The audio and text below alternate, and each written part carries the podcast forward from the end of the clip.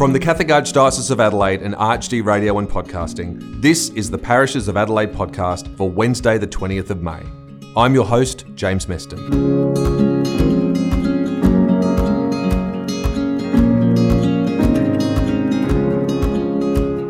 This new podcast is one of the ways that, as an archdiocese of many parishes, we can stay connected during this time when we are disconnected in a lot of ways. Every Wednesday, we'll be releasing a new episode that will feature the gospel reading and reflection for the coming Sunday and conversations with different parishes to see how they are staying connected with their congregations at the moment. Today, we'll be spending time at the Brighton and Henley Beach parishes. We'll begin though with a pastoral message for all Catholics in the Archdiocese. This week from our Vicar General, Father Philip Marshall. So um, I'm conscious this is a time when people are feeling a lot of uncertainty, a lot of insecurity uh, about life and you know themselves, and so I just want to speak to that from the deep tradition of our faith by way of a question and uh, and an answer. And I think that the, the answer is in fact powerful enough to totally transform everything if we could receive it, if we could let it enter into the depths of ourselves. But by way of a kind of preface to that, uh, because it's so easy in religious talk to just be a bit pious and you know disconnect from reality. So a couple of preliminary things. One is there is no way to avoid suffering and pain in this life. It just can't be done. You know, Jesus, God's divine eternal word made flesh endured terrible suffering. And there are things that happen to us that just hurt us. You know, we could lose a job, we could, the dream we'd always longed for can fall apart. Or, you know, we can lose a relationship one way or another. Or, you know, perhaps the worst of all, we can lose somebody we love through death. And those those things are painful. You know, there's no way around that. It's it's just the truth. So the question is, in part, like, is there a way to live through that? A way to find our way through the pain of things, through the uncertainty of things. And I think these things throw up for us a question we don't always ask directly or consciously, but the question is, who am I? I think it's a kind of fundamental human question. In this sense, I lose my job. The dream that I had longed for all my life falls apart. Who am I? And one possible answer is I am the one who failed. I'm the one who lost their job. I'm the one whose dream didn't come true. I'm no good. Um, I lose something I possess and want, and I, I'm the one who lost. Now, I think those things are, you know, we can get over. But some things we never get over the, the, the rupture of a relationship. You know, that's painful for the whole of one's life. But it still raises the question who am I? You know, I'm the abandoned one, I'm the one that got left behind. That, that's a terrible thing to feel. And, you know, people do. Or, worst of all, perhaps, I, I suppose you can't measure it, but, you know, to lose somebody you love by death and then who I who am I? I'm, I'm the bereaved. I'm the one who's left to carry on alone. Yeah, they're terrible, terrible burdens to carry. The trouble with with that is if that's the whole of our answer, I'm the failure. I'm the one who lost. I'm the one who got abandoned. I'm the one who's I'm I'm the alone one. If that's all the only answer we can come to, what happens? Let's take a job we, we didn't get that we we put all our, our hopes in. The trouble is then that we're left easily the victim of bitterness and resentment. You know, we start blaming the people whose fault it was that we didn't get it or who worked against us. There's a kind of darkness creeps into our soul, a kind of poison where our world shrinks to a world of, of resentment uh, uh, even those deeper griefs of relationship and death, they can lead to our hearts being closed as we feel the world is unfair and the pain is too great and we didn't deserve it, which we normally don't. But so, so we need to say, what does our faith say to that? And I, haven't got time in this. I wish I could just from the beginning of Scripture right through to the every word and action of Jesus, the answer to the question, Who am I? is there resoundingly, and it, it changes everything. And the question is always, Who am I? I am the beloved. I am the beloved. Part of creation that God made so good that God rejoiced in it. There's a little passage in wisdom that says, God, you love everything you've made. If you didn't love it, it wouldn't exist. I exist because I'm loved. And not just am I the beloved, I'm the infinitely beloved. And in, to use human language, we could say, but this is the deepest truth of Scripture I mean everything to God. Imagine that. The infinite horizon of the, the energy and love of not only the universe, but infinitely beyond. I mean everything to God. That's every every action of Jesus' life and every word he spoke was really revealing that to those who didn't think they were, you know, the leper and the woman who had a bad name in the town, all these people. He says, No, no, God's love shines like the sun or the rain, falling on everybody, not waiting for us to get it right. We are the beloved, or we wouldn't exist.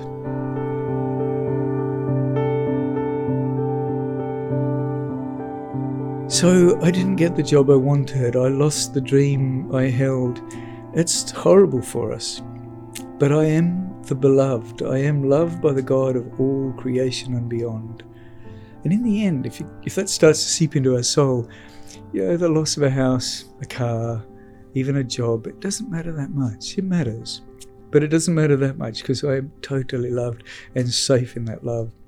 I think it's harder. We lose a relationship, we lose somebody we love through death. That's those pain don't go away. But how do I live through it? I know that I am the beloved, and the one I love is the beloved, and the one who has died is the beloved. And as Julian of Norwich said, um, but not in a you know not in a light way, as if just cheer up, everything will be okay. But ultimately, through the pain of it all, through the cross, all will be well, and all will be well, and all manner of things will be well. We are the beloved. Yeah. So th- that has a couple of consequences I'll just finish on. One is that I, I can learn to live not desperately attached to the things I own or the job I have or the things I possess. In fact, I'm better to be unattached to them, really, because in the infinite love of all the universe, to whom I mean everything, all those small things kind of fade away. It's it's the, the life of St. Francis, the life we all love, you know, the joyful saint who had nothing but had everything because he knew that God loved him. And so was able to abandon everything but that. And had a life that contained a great deal of suffering, but but still found joy through it all. Then a second uh, a second outcome of this is that as I learn that I am the beloved, as I let this soak into me, and it takes a lifetime. In fact, I think it takes an eternity. Then I begin to see that you're also the beloved.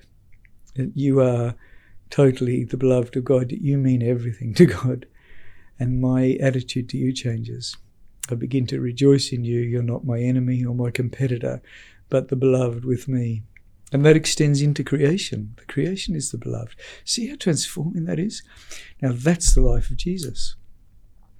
The only time Jesus got angry seemed to be when he was in the company of people who did not see the other as the beloved. You know, the group who thought the woman had a bad name in the town and shouldn't be in the room.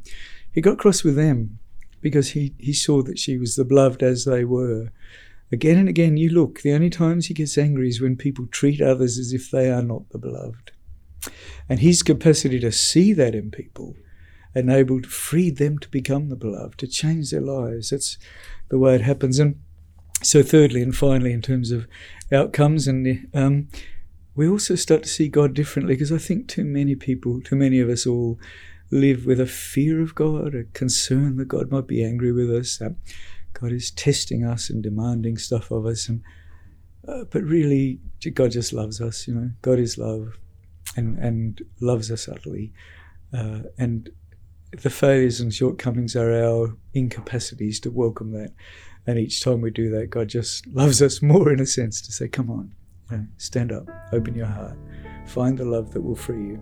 So, this is where I'll finish. Here we are in hard times and made more stressful by all that's going on.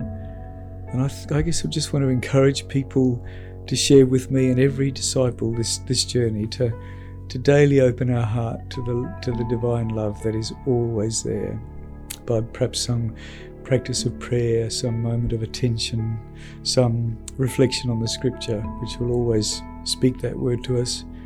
And, and as we open our heart to that daily, we open our heart to the freedom and to the peace that it will bring. And we find our way forward, the community of God's beloved.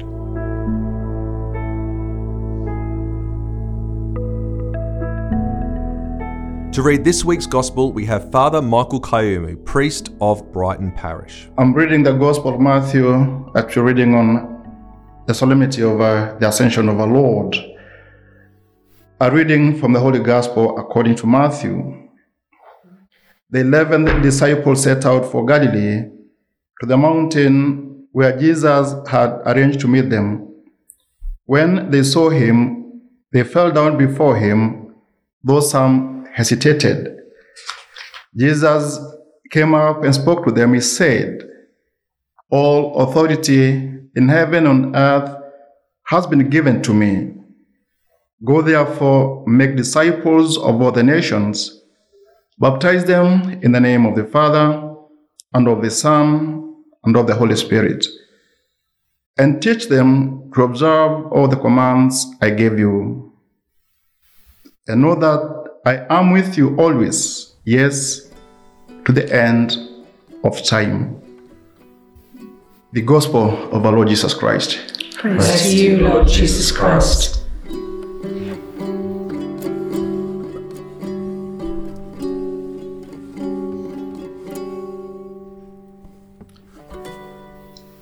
The ascension of our Lord is one of, uh, I would imagine, difficult solemnities or celebration to expound or to explain.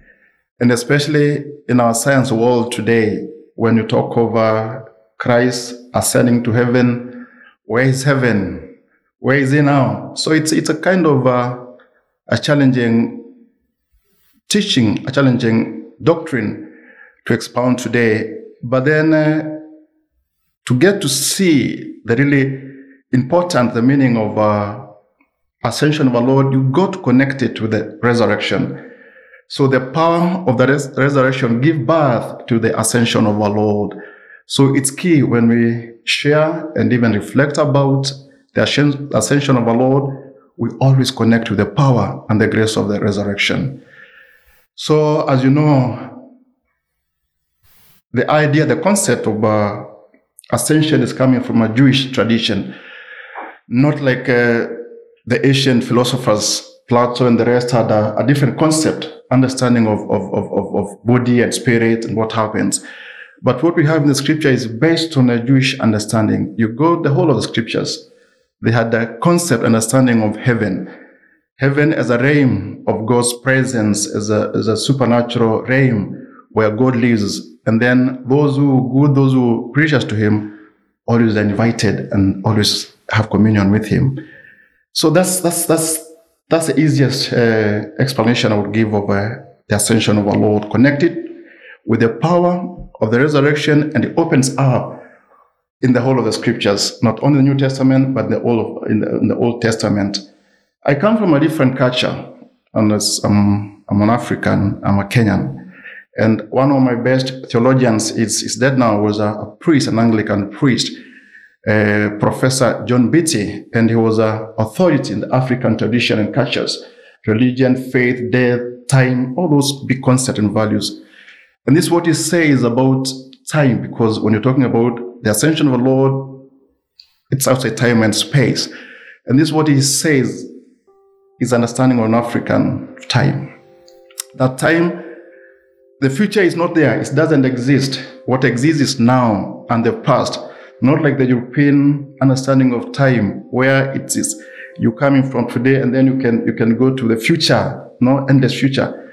African concept has only two names and I say in Swahili.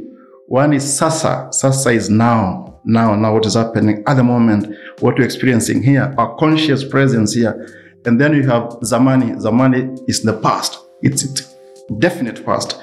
So this is what it says. An African Renaissance time is what is happening today. That gives meaning. If you are to eat tomorrow, that's or the next day, that doesn't happen. But then it is now, and then you go back as long as we want. So when you're talking about an African, you talk the ascension of Lord, they understand that because it's now, it's not something that will happen. So Christ never just rose and disappeared, but rather he, with a transfigured body, exists now with us here.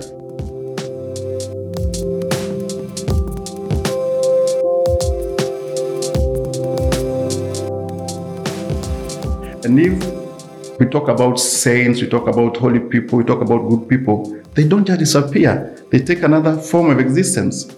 For instance, my father being a virtuous, a good person with good standing in the community, and actually he passes on. I can sit down and converse with him. I can I can ask him wisdom. I can I can relate with him as if he's present here, and then we can go back and since I was born, then we can talk about those things. So when I bring my understanding of Christian and it's called Catholic understanding of the ascension, it hits me because Christ, the scripture says that the Father Church will tell us that he never went anywhere, but rather the scripture says he, with a transformed body, glorified body, now he's everywhere. And the first Christians captured. That they knew exactly what that meant because the power of the resurrection they go back, as you know, the, scriptures were written after Christ has risen and, and, and, and, and, and ascend to heaven. So they're looking at, at backwards, they're looking history from backward. What happened is bad, what happened. And then immediately you go to the Old Testament, Christ is, is already prophesied. No? Emmanuel will come, God with us. So everything is seen from that perspective that the resurrection fulfills and give us the meaning of anything that's actually tied with our Lord.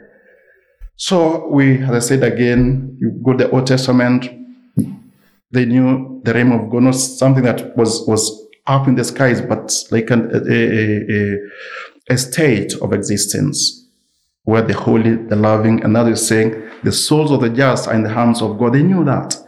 They, they, they never, they never just disappeared, but they are in the hands of God. So I pull it further, push it further. We come to the New Testament. Who tells us about the ascension in a better and common language, easy to understand than Paul. Paul had the experience with the resurrected Christ, the risen Lord. And for him, the very first thing that uh, he asked and he gets from the Lord is, Who are you? The Lord says, You are persecuting me. Remember, Paul is persecuting the church. So Christ identifies, he's already risen, identifies himself with the church. So from that moment, I think the language of Paul is everything hinges on that sort of understanding that Christ is in him. I no longer exist, but rather Christ who is in me. So Christ never went anywhere. Paul knew that.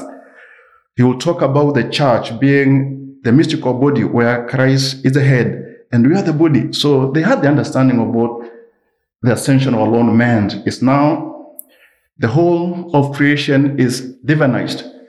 Christ comes to a sinful world he comes with divinity and transforms, transfigures the world. And that's what we, as a church, we are every moment we're given that grace. The ascension of our Lord reminds us that uh, our call is to go out, like we've read from the gospel, go out and continue the work of divinization of the world, transfiguration of the world, bring the good news to all the world. And as it says, some go to all the nations and baptize them and teach them my commandment. So to me, this is a great moment, a great feast for the church and for us Christians, because we're given a task here. And the task is to go out and bring the same, same message that Christ shared with us, that of love and of peace and of mercy. How do we know that? How do we experience that on a personal level? Let's go for Mass. I celebrate Mass or I go for Mass and I can, the trick of an eye or even a second, you have a glimpse of what glorified body is or what heaven is. Just you can feel it and you connect. You just just speed a speed of a second, or even prayer. You see a prayer and you have a very deep spiritual space, and for a fact you can experience the divine presence in you. What about the saints? The saints they give others aspect of, of the ascension. What happens? That's we, we, we, we now divinized, we are now transfigured in the presence of God. And by their acts, by their lives, by their teaching, they give us that glimpse. St. Teresa's of Avila, St. Teresa's of Siena, St. Teresa's of Calcutta, they give the world a glimpse of what the ascension is. And I said again, Christ is very much with us, says, I'll be with you till the end of the world. My name is, his name will be called Emmanuel, God with us.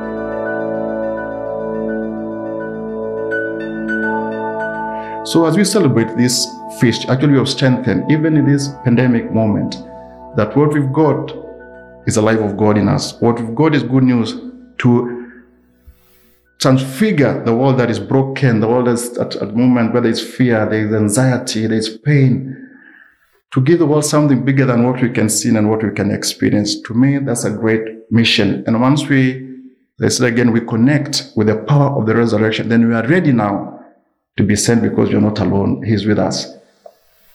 As I said again, even in my life, I think that's have become a powerful, a powerful experience, a powerful reminder and hope every time. And like Paul, when you realize and uh, appreciate what God gives us in resurrection, then like Paul, you have the courage to say, now it's not I who live anymore, but Christ in me. And if Christ is on my side, what can I not achieve? So this is what I want to share with you, my friends, is that Christ ascended, but then he has given us that moment where we can experience him wherever we are, in whatever circumstances, because it's outside time and space. Remember what I've said from the African concept. Time is, devi- is defined by the events of the day. What is happening now? Not will happen tomorrow. And we can go from the beginning. I was born and God formed me, formed me. He has been my good shepherd, and I trust He'll continue to shepherd me and be with Him. And that's my joy, and that's a joy I want to share with you. Let's go out then with courage, with humility, and trust to transfigure the world to make it a better place, a place of love, of hope, of mercy, and of joy.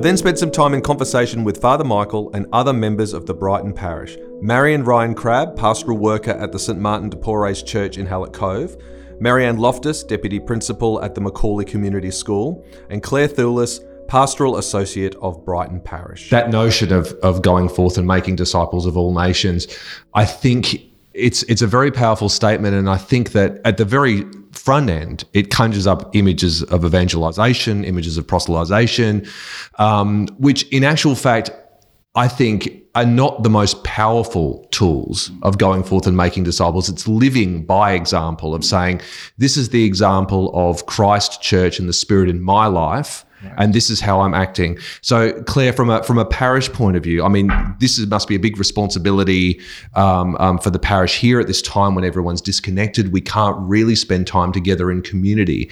How is the parish? Trying to work around uh, th- these changing times at the moment and still remain a really active and engaged and passionate spirit filled community? Well, we've put a couple of things, a few things in place, James. Um, we have a, a, database of all parishioners. So we are calling all the parishioners to make sure that they're okay.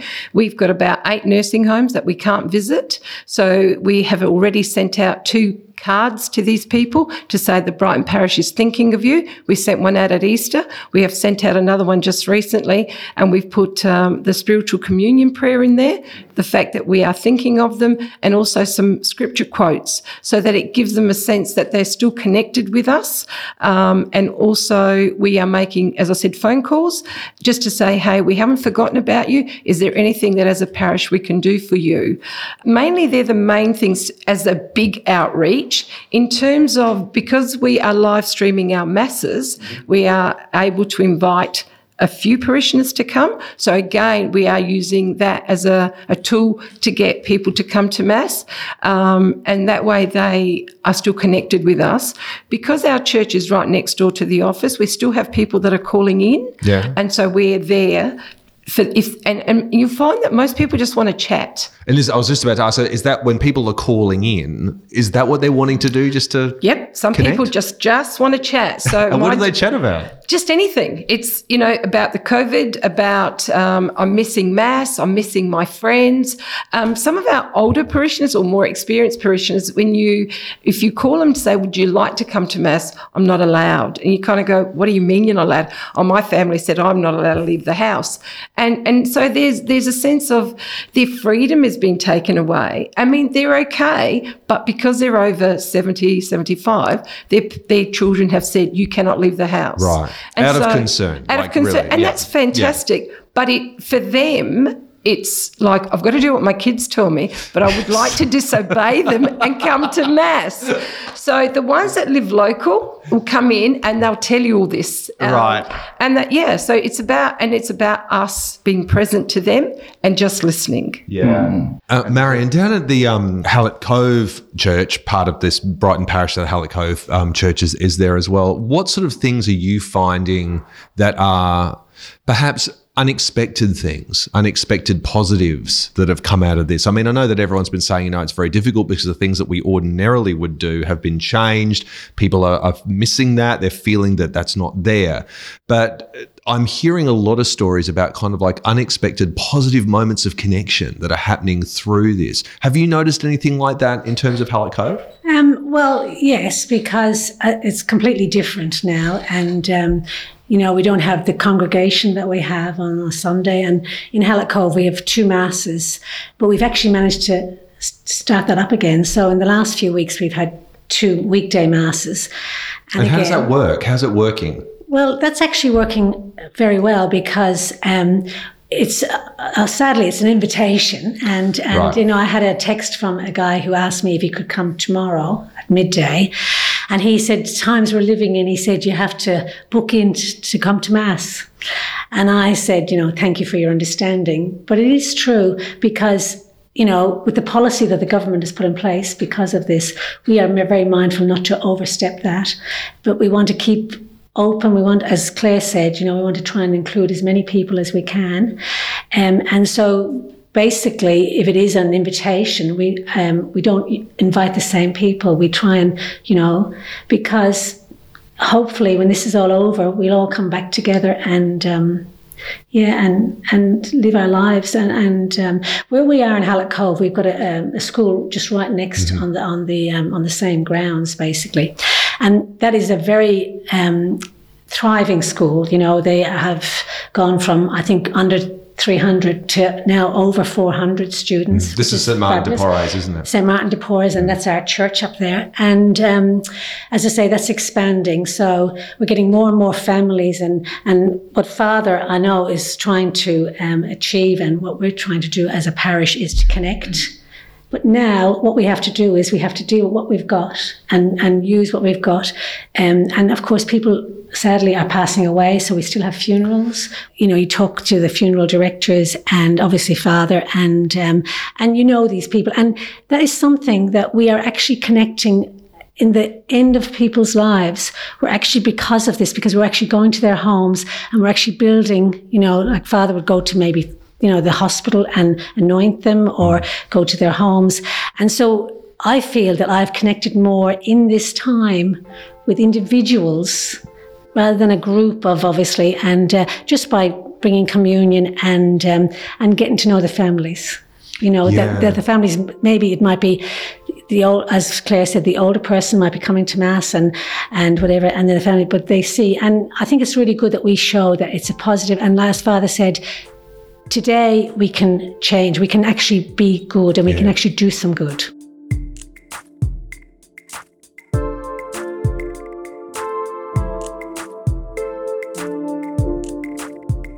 Now, speaking of the close relationships between schools and, and church, where we are here right at the moment down in uh, Brighton at the parish office, we have this close connection between the church and the parish offices here, and then right next door, of course, is the school.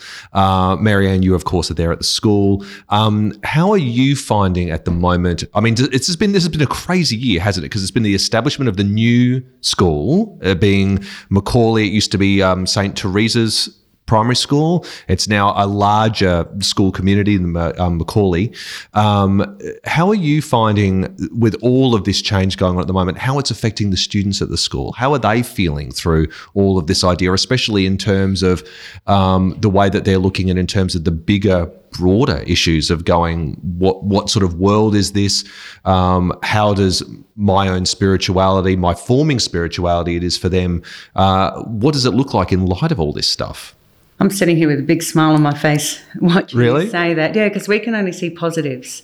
Okay. And, uh, Talk and about for that. us, well, at, at McAuley, and I know Christ the King and Sacred Heart, all the schools connected with the parish, I think what Father Michael was saying is we live for today and we look at all the beauty in today. And, and one of the things with school, with their responsibility, is to be sure that we keep everything as normal and as safe as possible. So we've always been open. We've always been connected and we're always there for, for the children. And that's the most important thing. And um, I don't want to sound flippant when I say there hasn't been a lot of difference for us with children coming into our community, having that connection. Um, Father Michael was talking before uh, briefly about um, keeping that connection with the children, their spirituality. Uh, we've had uh, a Mother's Day. Um, Father Michael filmed and, and, and talked about uh, mothers and making that connection with our families, but also with the children. So, so we had two platforms that we could share through Facebook, through our website, uh, with those well, families and children to be sure that we we will always have that that connection Yeah. with with not church the building, but church with each other. Yeah, which is really important. I think to schools have been this one sort of place that has been relatively uninterrupted. I mean, we were all sure. I mean, I you know working here with podcasting and radio, but I do work as part of Catholic education. And during the holiday period, as I'm sure you were as well, the week leading up to holidays and all through the holidays, we were all planning for this eventuality that never occurred. It was a lot. And I think at the other end of it, everyone was kind of like, going, "Oh, what? We're not doing any of this now." It's like, no, this was just preparing for like a, a worst case scenario that we might have to do this whole um, school term completely remotely, which definitely not the best case scenario. You want to be there in that immediate way, but school's been able to remain constant and consistent. And I think that in terms of the um, the lives of children, having that consistency is just so crucial. That's what we've we've done. We actually didn't call it remote learning. We called it connected learning. We figured Okay. remote actually did make you stand apart. It was distant. Language is really important. Yeah, isn't it? that's right. So again, trying to find that positive twist with our with our connected learning was so important. And again, we we just turn those challenges into to positives. And you're saying about the planning, we're continuing that way. Our, I think it's opened up the communication with families. Um, it gave us that vision to be sure that we, we do remain connected no matter what. Um, so I think as far as pedagogy with teaching is concerned, it's, it's been nothing but positive for us.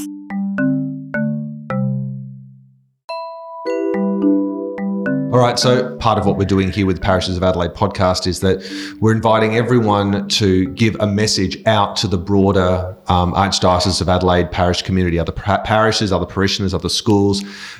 Thank you. I'll, I'll go th- again to the theme of our, our reading because We got a good reading today, didn't we? Yeah, beautiful, beautiful. Actually, uh, the first reading again from the Acts, but this is I, I love it because it's what's what says to me and says to the church is God is already transforming our world today and raising up to His presence.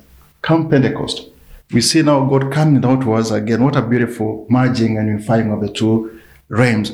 And for us in humanity, we've got to trust Him. We've got to be open to His to design because uh, He's He's everything that humanity yearns for. And probably one of the best moments that we're having today that we can think deep questions about us, about myself. And when I begin thinking the deep questions of life, the Spirit leads me to Him. Yeah. My, my very self leads me to something bigger than myself. And if I'm open, I'm sure God will continue to transform and, and, and make us better people and a better world to live. So trust in Him, be open to the Spirit, be kind, and pray. Uh, Before finishing, I think we, we I would like to send this message to all the people the doctors and nurses and all the people who are out there to make difference and mitig- mitigate the impact of, uh, of this pandemic. I'd like them to know that we think of them and we pray for them. And we pray that uh, with God guidance and the gift of the Holy Spirit, very soon humanity will come back to the new normal.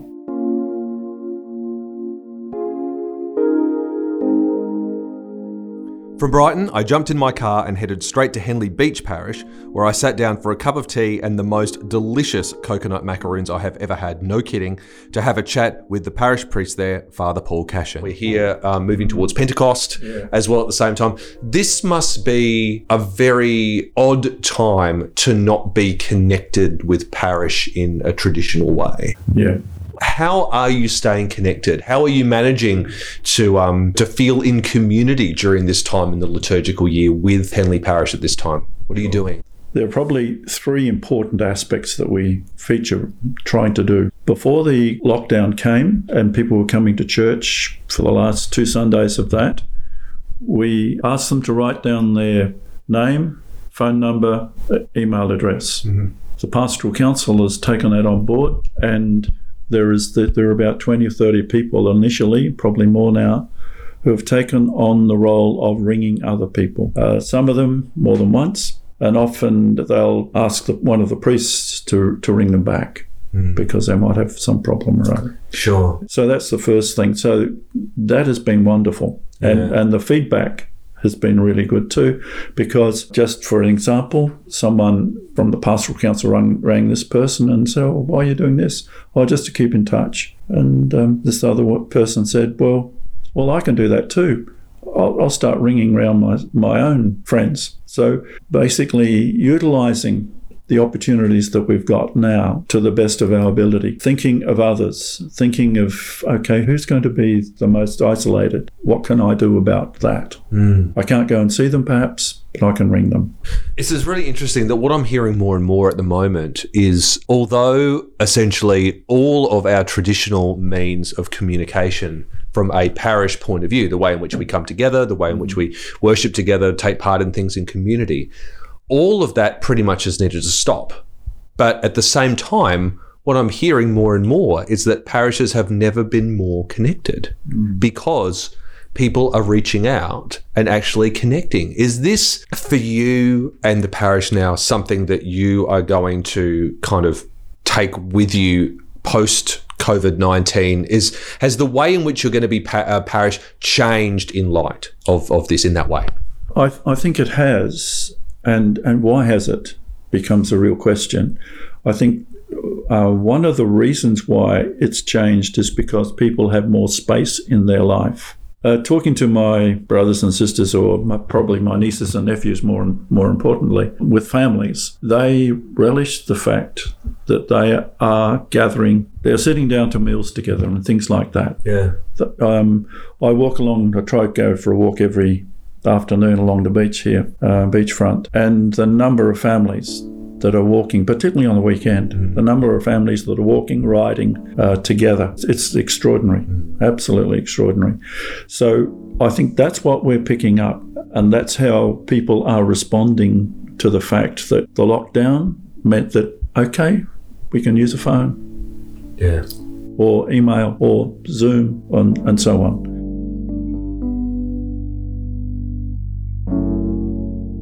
One of the things that we, we were having a discussion before the lockdown what can the children, what can the school do to help? And one of the, um, she was, the, she's the upper, came up with the idea that, okay, the grandchildren, uh, the grandparents of these children need help to uh, use the technology of today. Well, we all know that. We've all had that experience. And um, so they made little magnetic things for the fridge ring Nana, ring Grandpa, Right. just to remind people. Constant reminder. Yeah. Yeah. So those are the sorts of things that sort of came to the fore. Just want to go back to something that you mentioned beforehand that really struck me. You're talking about the connection with family being so much stronger. And this was in relation to when I was asking about how do you feel that engagement with parish is different? What is the connection between the idea of people being closer to family and people being closer to parish? Well, I think um, Pope Francis made the point: the family is the domestic parish, uh, the domestic and the parish, the you know the community parish, is a is a combination of all that. I think we're beginning to see the importance of that beginning to happen again. Mm. One of the things that sort of uh, people were aware of before the, the lockdown was the fact that they didn't have time. Families didn't have time together. They were taking them to football, to, to cricket, to whatever. I've noticed this dancing. so so much. Yeah. We were talking. My wife and I. We went on a long walk the other night, and we taking sort of like an hour or so out just to walk and, and just generally just aware that there was nowhere that we needed to rush to go to to take kids to things and we hadn't done for a while. And we were lamenting going are we going to have to go back and do all this again do you know what i mean when previously you just get so used to it. And I think this is like in conversations that I've had with people around family and life and job and, and parish, even, you get so caught up in a sense of going, this is how we do things, but not really stopping and questioning, is this how we want to do things? You know? Well, exactly. And I think that that's probably the gift that God has given to us through this experience, I think. Yeah. Um, and it's a gift that God has, it's not just sort of click the button and there it is it's part of our heart, part of our being, part of who we are, mm. is to not be rushing around all over the place. Yeah. If we can help it. And um, perhaps this is one of the great things that will come out of this corona thing, long as we don't sort of slip back into what it was. Yeah. Do you think there's a danger of that happening? Of course there is. We're human beings. Yeah. you know, if, if you were to be, had the opportunity to be in front of the congregation now and talk to them about this issue, to say, these are things that we should really keep at the forefront of our mind, at the forefront of our hearts, to make sure that we don't just revert back to a, a way where we miss all of these wonderful, valuable lessons that this is this is teaching us. Yeah, I think that I, I wouldn't become, I, I'd hope not to be negative for a start, yeah. not judging the past. Sure. But looking, look what we've experienced. Let's work on that.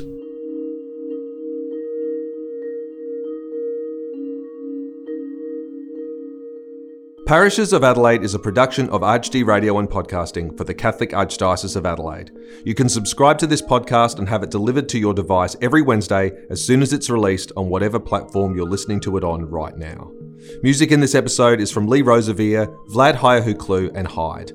If you think there are other people who may enjoy this podcast, please share it with them. And if there are others you know or in your parish who don't have the technology to listen to podcasts on their phone, iPad, computer, or other digital device, we can make CDs of this podcast available. Please contact me by email, that's in the show notes, and we'll work out how to get those to you. You can also ring on our message line and record your own message to the Archdiocese for inclusion on the next episode of Parishes of Adelaide. As this podcast is all about parishes and parishioners of Adelaide, it seems only fitting that we feature all those voices as much as we can. I'll include the number in the podcast show notes too, but if you call 8301 6633, that's 8301 6633, and follow the prompts, you can be heard on the next episode of Parishes of Adelaide. It'd be great to hear from you. My name is James Meston. I look forward to catching up with you again next Wednesday. See you next week.